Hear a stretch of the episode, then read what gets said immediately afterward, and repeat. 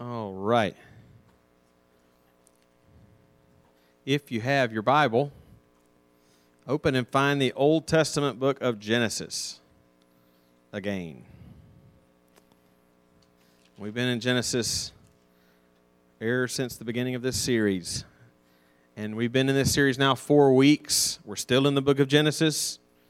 That just tells you how foundational and important the book of Genesis is for your understanding of God and the gospel. And by the way, if you don't come on Sunday nights, you ought to, because uh, Pastor Brian is preaching through Genesis on Sunday nights. It's John in the mornings, it's Genesis at, and at Sunday night. He, he preached a great, he was in Genesis 2, 1 to 3 last Sunday night, preached a sermon on the Sabbath. It was really good. You ought to go to the podcast and listen to it. Um, but come on Sunday nights.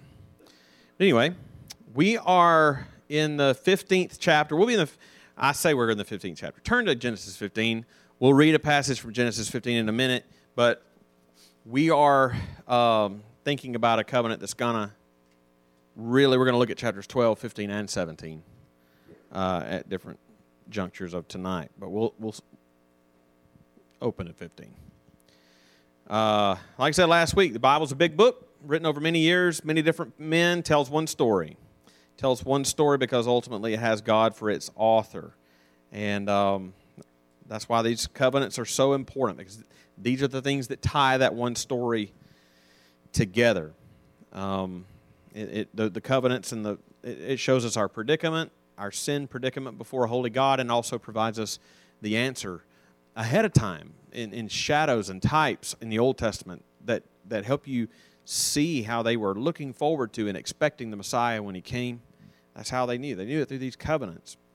Um, yeah, just a reminder, too, we're in Genesis and we're in the third covenant we're going to think about tonight. And we're in, we're in early Genesis. It just shows you that the story, the movement, the movement of history towards salvation. And I, as soon as I say those words, that's just a that's just another the movement of history towards salvation.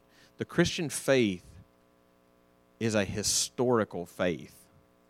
Like, I don't know if you ever dwell on that. Like, it's the, the Christian faith is not just ideas or ideals, they're, they're facts of history. It's, it's things that actually happen that, that uh, earn the salvation of all who believe. Um, that's the confidence we can have. But the, the movement toward history in history towards salvation didn't didn't begin with the birth of Christ. Um, how do we know? Well, several ways. The Bible doesn't begin in Matthew; it begins in Genesis. But also, remember, I, last week I mentioned Simeon uh, in early uh, part of Luke's gospel. Who was Simeon? Luke describes Simeon as a devout man, uh, righteous and devout. He he was he would wait daily by the temple in Jerusalem. Uh, wait, it says to use the Luke's words, he was waiting for the consolation of Israel. How did he have this in his mind? Covenants. And it said he was also waiting because, to, to, to tell you what Luke said, because it had been revealed to him by the Holy Spirit that he would not see death before he had seen the Lord's Christ. When the Holy Spirit revealed that to Simeon, that he wouldn't die until he had seen the Lord's Christ, he didn't go, Who? You know? In all likelihood, he fell on his face and rejoiced that he would see the Christ with his own eyes. And uh, why would he have fallen on his face? Because he, this was the Savior that had been promised. He knew who had been promised. The world had been waiting for. Ever since God cursed the serpent and cursed Adam and Eve in Genesis 3, he had promised uh, to send one who would crush the head of Satan and, and, and save his people from their sins. That's Genesis 3.15. That's the proto-evangelium. It's the first gospel in the, in, in the scriptures. And from that moment on, throughout the Old Testament, God built on that first promise.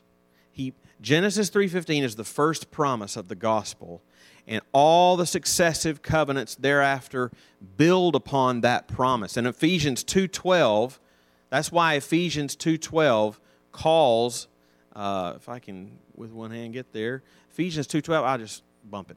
Ephesians 2:12 calls all these covenants that we're studying covenants of promise. They're covenants of promise. They're, they're, they're built on that first promise of Genesis 3.15, and they, they further reaffirm that promise again and again and add another layer of complexity, another layer of uh, that illustrates in greater, greater clarity the salvation that's coming. That seed form in Genesis 3.15, by the time you get to the end of the Old Testament, you got guys like Simeon just waiting to see. Waiting to see. They, they, they would recognize him when he came uh, if, they, if the Holy Spirit gave them eyes to see. When, when, G, when, when Simeon laid his eyes on Jesus at eight days old, he said, he prayed, Lord, now you are letting your servant depart in peace according to your word, for my eyes have seen your salvation, that you've prepared in the presence of all peoples a light for revelation to Gentiles and for glory to your people, Israel. And when he said, My eyes have seen your salvation, he, he knew what that word meant because a, a, a, an elaborate picture of it had been painted through these covenants.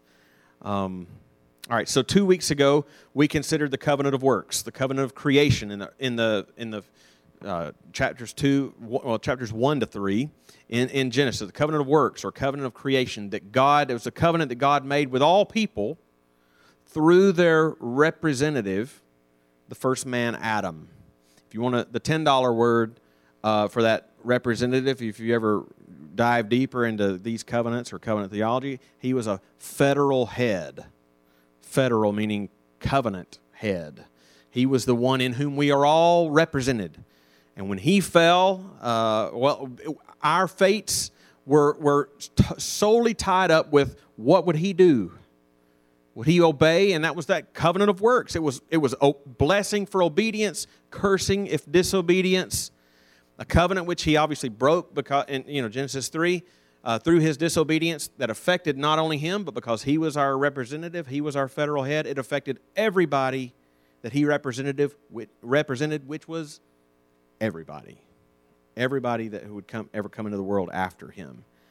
So everybody already comes into the world already guilty, already corrupt. And and and and, and then we come into the world that way, and then we demonstrate our guilt and we demonstrate our corruption as soon as we are old enough to perform moral action. All right? The covenant of works showed us our sin, and it showed us our guilt, and it showed us our need for a Savior. In the story of Genesis, sin became so pervasively wicked on the earth that God eventually destroyed the world with a flood.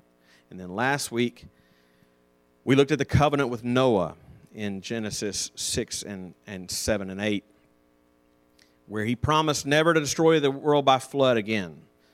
More importantly, he promised to keep day and night, summer and winter, seed time and harvest coming and, and in order to provide time and place for the Savior to come.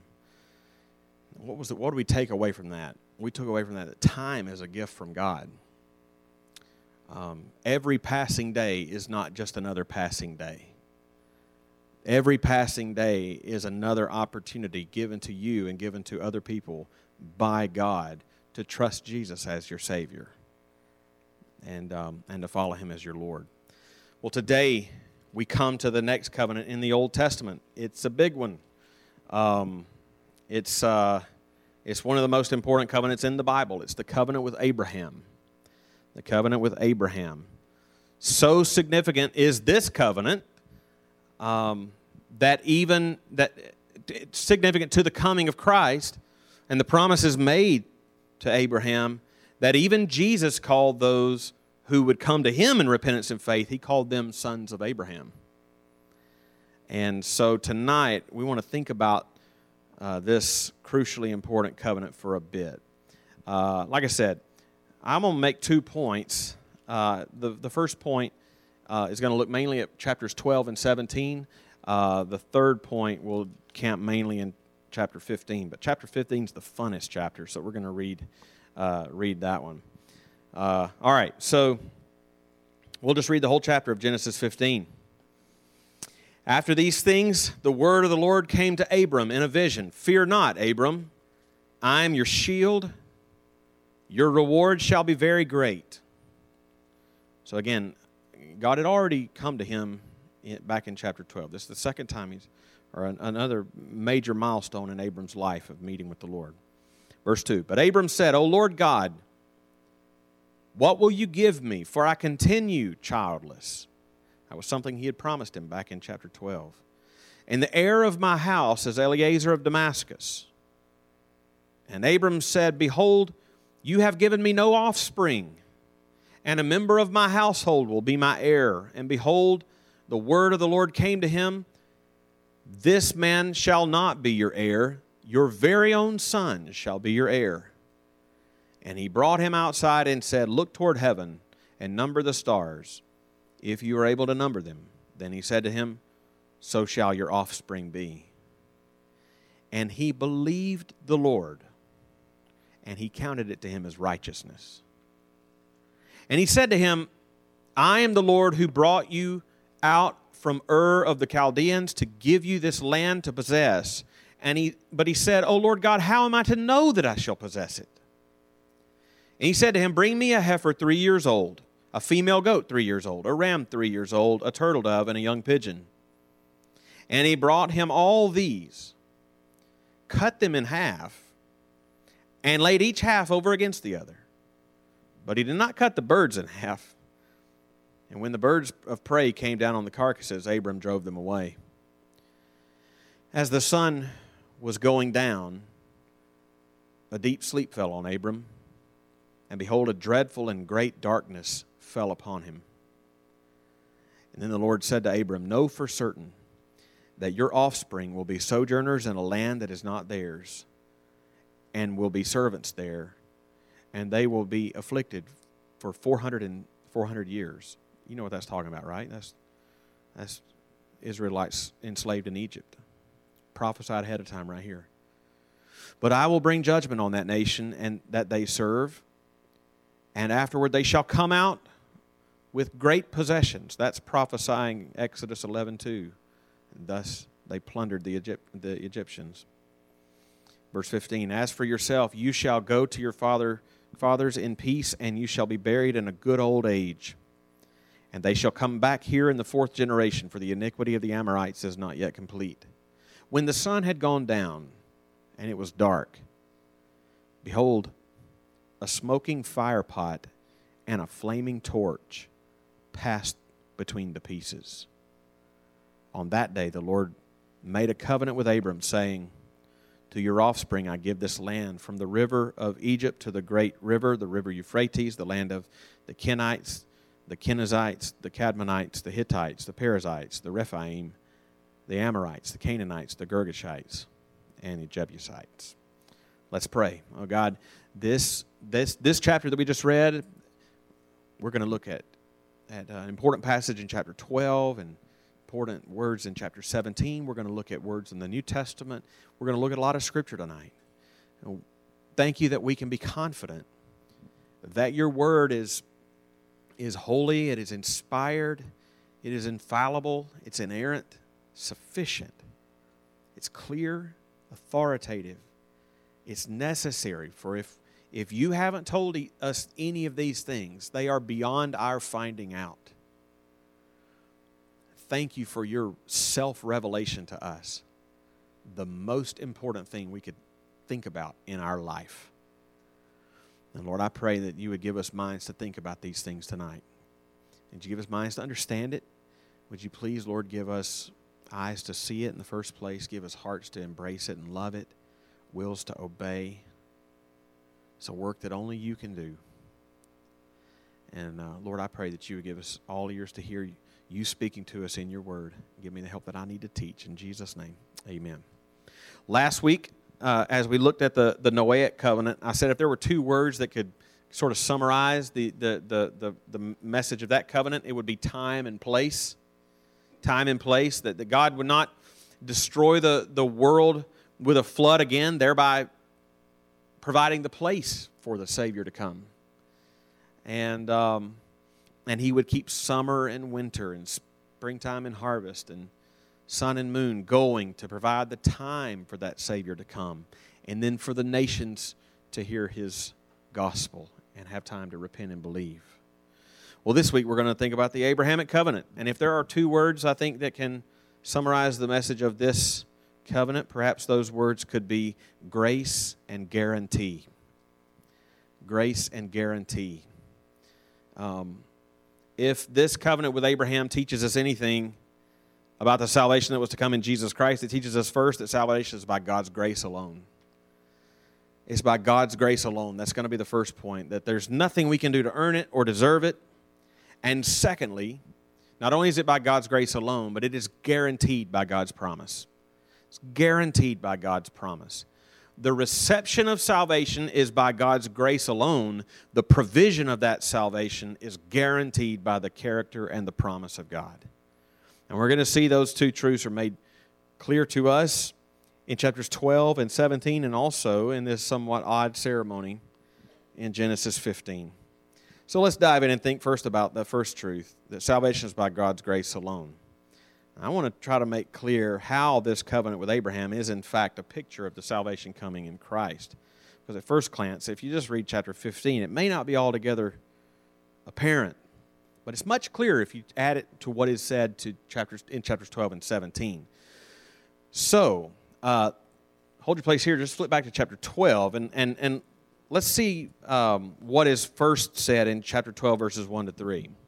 This is a, a paradigmatic text in the covenant with Abraham Genesis 12, 1 to 3.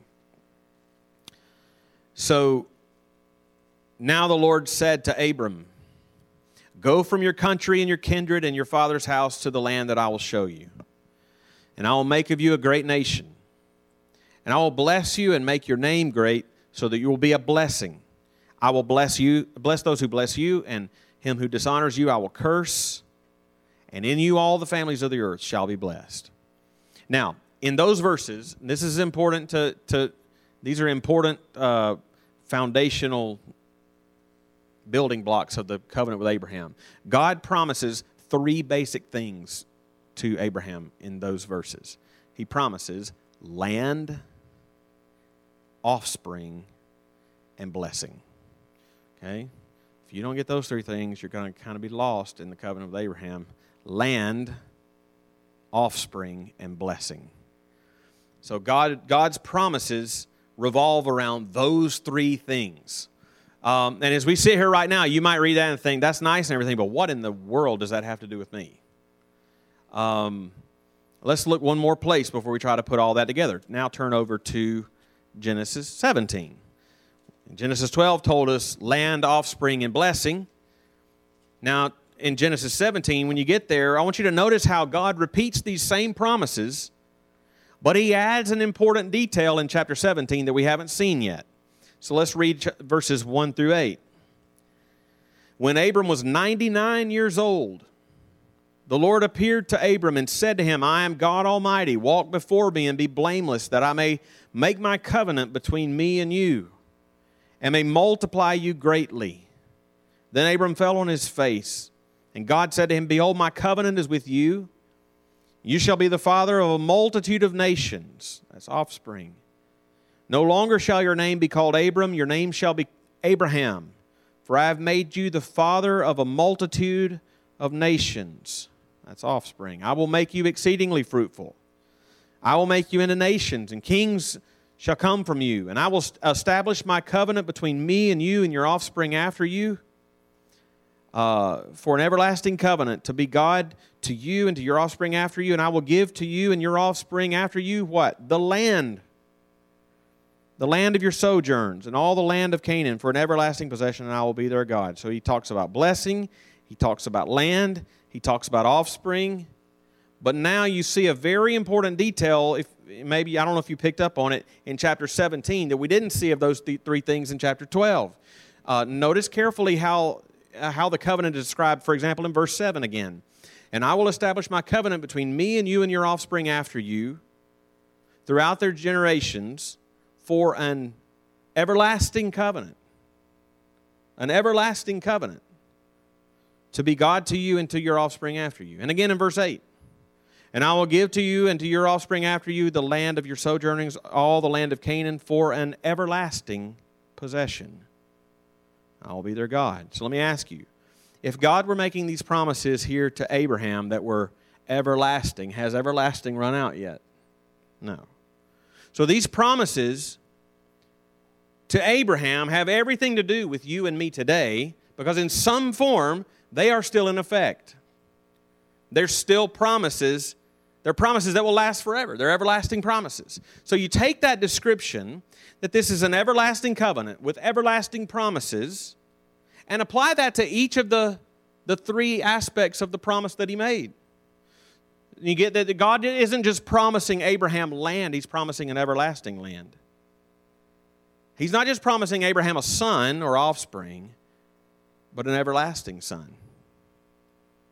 And he's not just promising an everlasting descendant. We'll get more on that in a minute. He's not just promising everla- he's not just blessing, but everlasting blessing.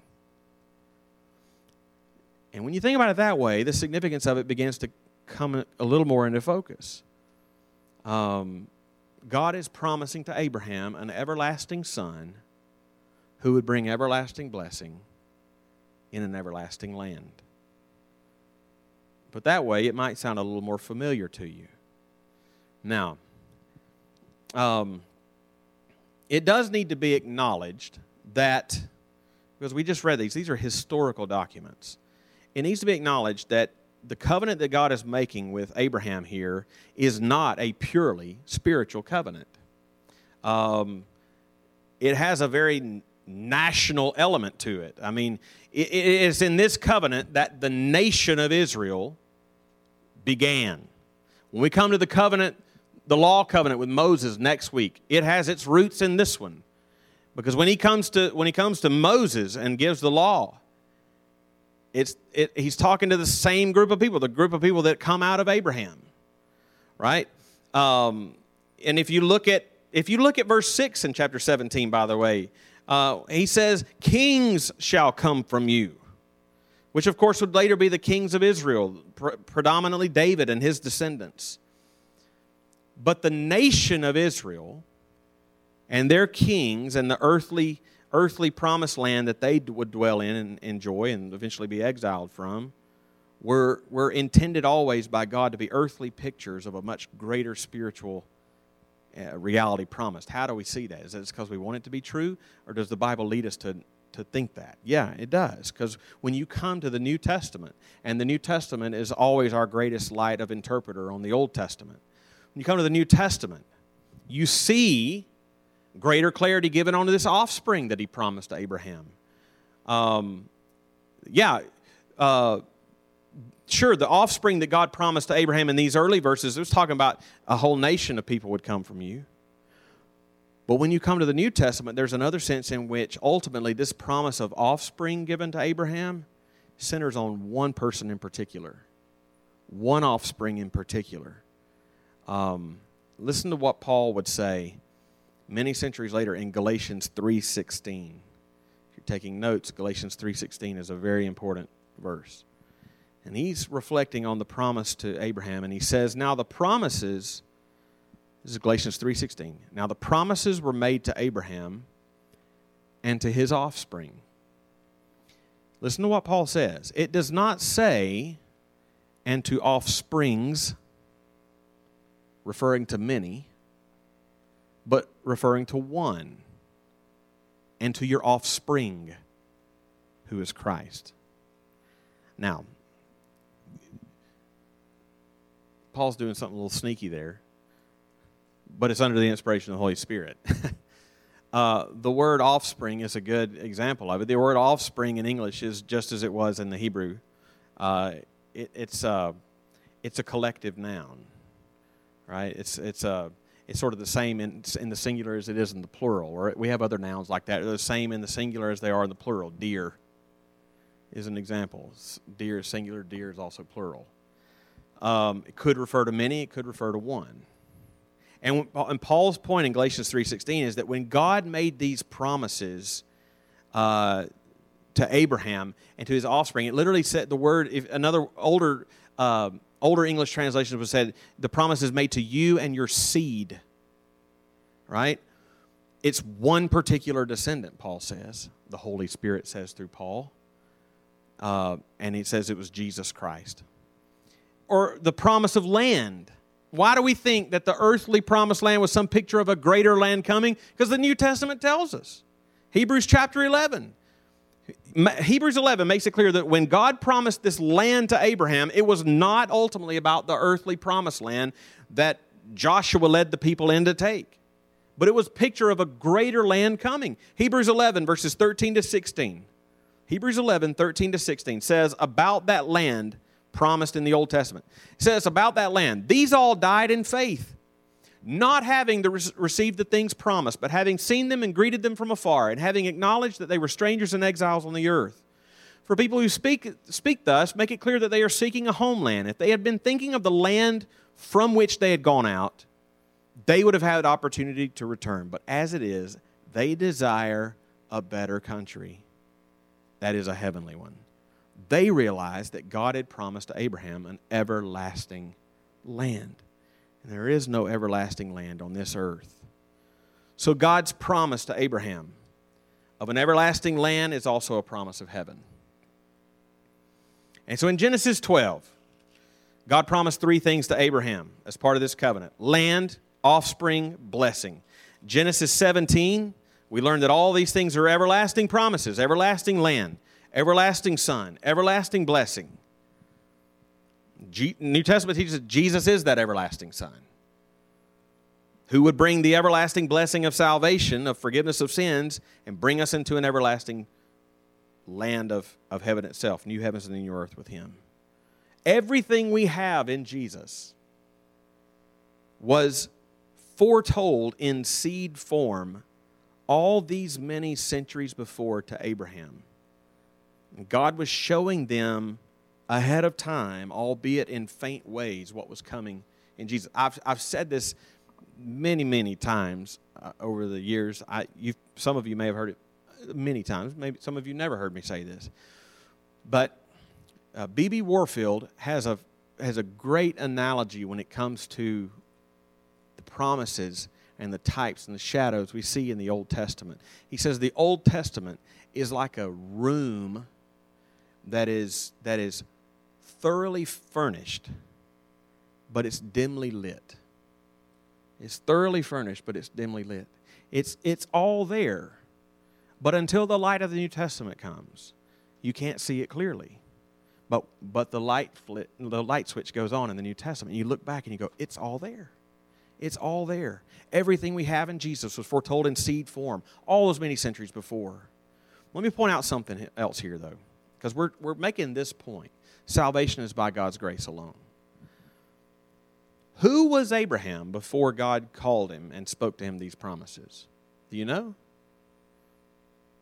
Was he a righteous man that God said, Man, I need to make a covenant with this guy? No. He was a, I mean, Genesis 12, he was a pagan man from a pagan family living in a pagan land.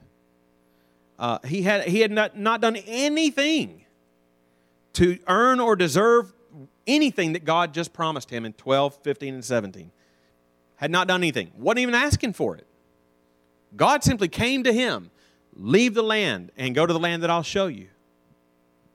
Um, and in that way, Abraham is, is, is, is like what we saw with Noah last week. Do you remember what we saw with Noah last week in Genesis 6? It said in, in Genesis chapter 6, verse 7, it says that Noah found favor in the eyes of the Lord. Verse 8 says, Now Noah was a righteous man. It didn't say he was a righteous man and then he found favor. It said he found favor and then he became a righteous man. The grace preceded the godliness, right? and, and, and that's what that's the way it works and that's exactly the point we see here with abraham too god is promising salvation to abraham which abraham did not deserve nor could ever deserve never even asked for which is exactly the same point for every one of us what what have we done to deserve what god has promised and now if you finally look back at at genesis 15 all that God requires of Abraham to receive these promises is simply that he trust him. Is simply that he believe the promise. That's exactly what he did in verse 6. Genesis 15 6 is one of your most important verses in the whole Bible. And he believed the Lord, and he counted it to him as righteousness. You might want to, if you're an underliner in your Bible, underline that one. And he believed the Lord, and he counted it to him as righteousness. This, that right there is the verse that the Apostle Paul will take up and quote again and again and again. Um, to show what? To show what God required of Abraham to be counted righteous in God's sight. Believe. It's the same as he requires of us faith alone. Abraham was faith alone in the coming Savior. We are faith alone in the Savior who has come. We're all saved in the same way. Abraham was not saved by this covenant. He was saved by the covenant that this one pro- pointed to, which is the new covenant. Romans 3 tells us this that, that in, in God's forbearance, He had passed over former sins. just passed them over. Put them all on Jesus in the new covenant so that in Jesus, uh, He could be both just and the justifier of the one who has faith in Jesus. Nobody is justified in any way other than in Jesus. The New Testament, the new covenant reached back for Abraham and it reaches forward to us. Right? We're all saved in the same way. Salvation, Bo, is by God's free grace alone. God, under no obligation, promised to save sinners, and He simply asks us to believe Him. Believe Him. Now, Genesis 17 1 will say, God will say to Abraham, Walk before me and be blameless. But this was not to earn the favor of God because he had already received the favor of God in Genesis 15 6. This is this walk before me and be blameless, that's just the that obedience that he commands of Abraham, that's simply the obedience of faith. That's, that's how you know faith is not empty. James will say faith without works is dead. It's dead faith. That's how you know faith does things. He was counted righteous in Genesis 15 6. Now, walk before me and be blameless. But now let's take a, an even closer look at Genesis 15 and take a look at this odd ceremony described and how it teaches us that salvation is not only God's grace to all who believe, but salvation is also God's guarantee to all who believe. Let's think about that with me quickly. So, Genesis 15, we read it earlier. There you have verse 6. You see Abraham believing God's promise. Just a couple of verses later, it's funny It's so instructive. Read your Old Testament, man. It's so, it, it, it, it has human nature pegged. because you, you have verse 6 Abraham believing God and being counted as righteous because of his faith. And then and you see in verse 8 Abraham being very human. Verse 8 How, do you, how am I to know? How, do, how am I to know, God, that I shall possess it? How can I know for sure? Saving faith in verse 6. Verse 8, how can I know for sure? God's grace is so hard for us to understand or truly come to terms with.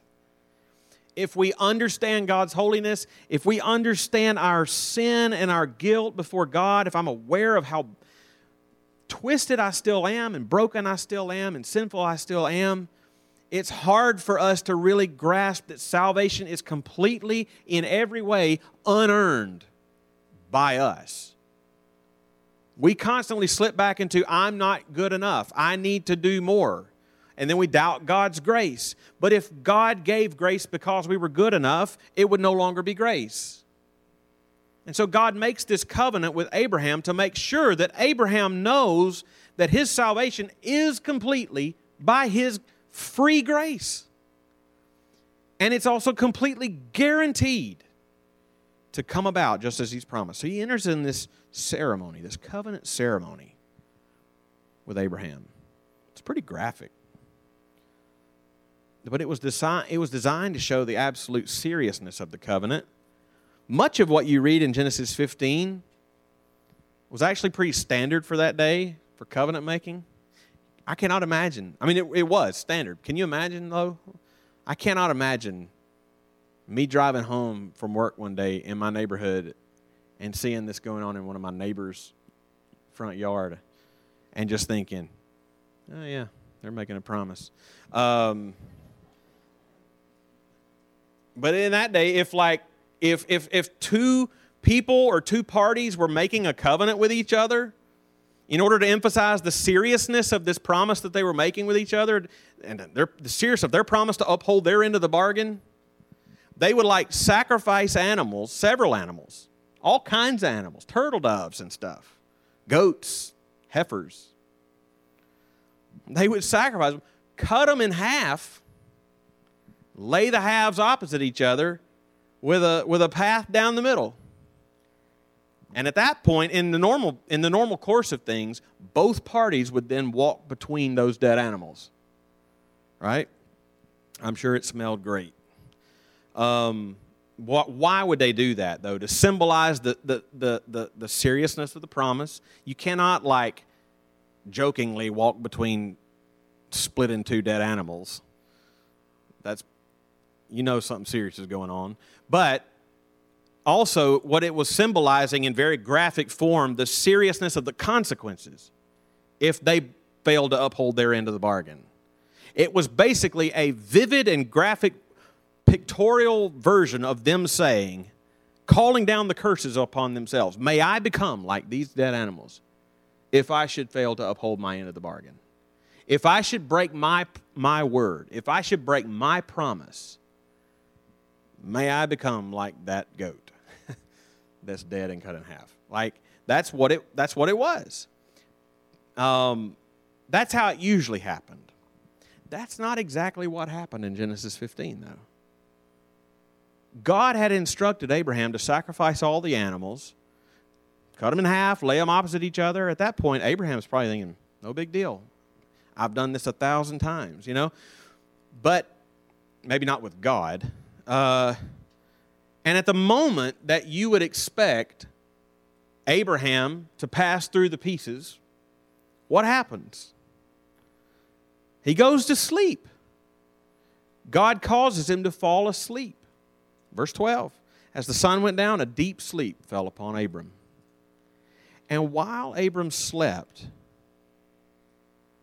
God passed through the pieces. You see that in verse 17.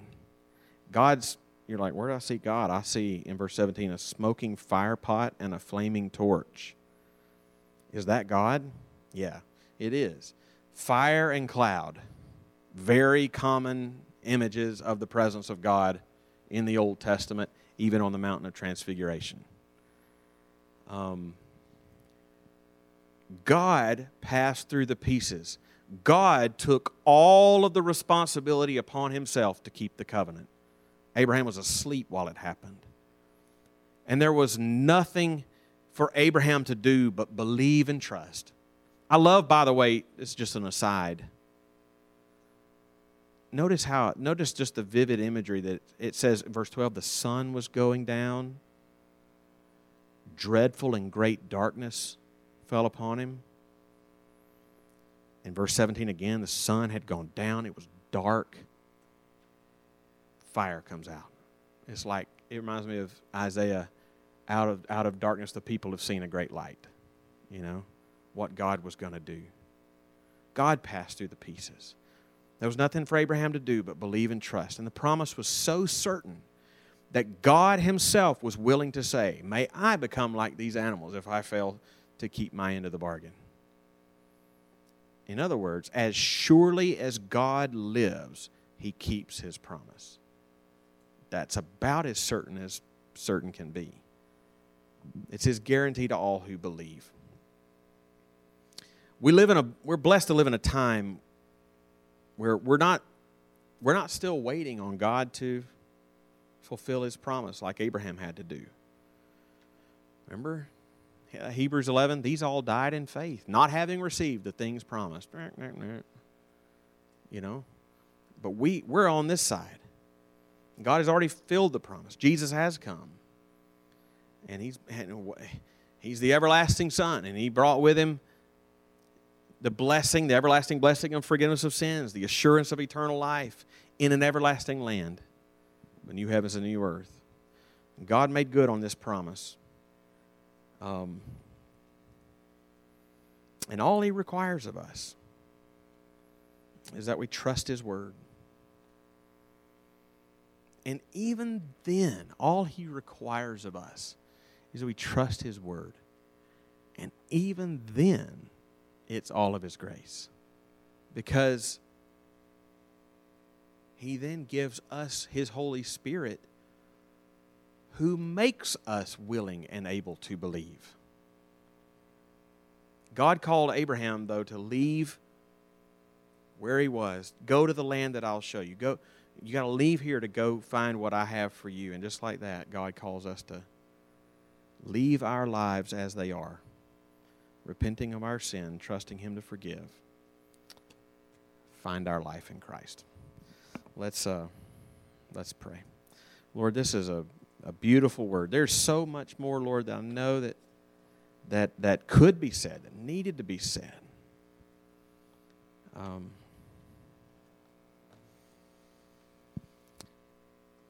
yeah, Lord, I pray that um, that if if if there are things about this that um, that were still confusing, or perhaps there's something about this covenant that I did not uh, address, um, that someone still is curious about, I pray that they might come find me after this is over or ask me at Theology Thursday tomorrow. Um, what a beautiful, what a beautiful thing to do, Lord, that you've allowed us to do. We come here every Wednesday night and just think about another promise you made to us. My goodness. You're so good to us, and we love you for it. In Jesus' name, amen.